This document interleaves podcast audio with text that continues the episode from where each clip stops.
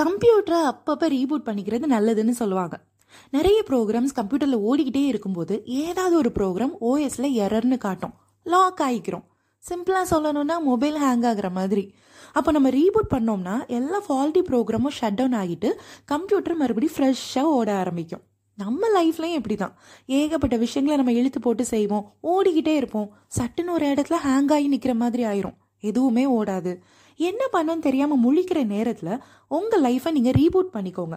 உங்கள் லைஃப்பை சீராக ஓட விடாமல் எதெல்லாம் திணற அடிக்குதோ அதையெல்லாம் யோசிக்காமல் ஷட் டவுன் பண்ணுங்கள் உங்களையும் உங்கள் லைஃப்பையும் எனர்ஜைஸ் பண்ணிக்கிறதுக்கு அப்பப்போ ஒரு குட்டி பிரேக் எடுங்கன்னு நான் சொல்லலை. ரீபூட் யுவர் லைஃப்ங்கிற புக்கை எழுதுன Catherine Allen and Nancy Burke இவங்க ரெண்டு பேரும் சொல்கிறாங்க ஸோ நம்ம லைஃபை நம்ம அப்பப்போ ரீபூட் பண்ணிக்கலாம். இந்த நாள் உங்களுக்கு இனிய நாளாகட்டும்.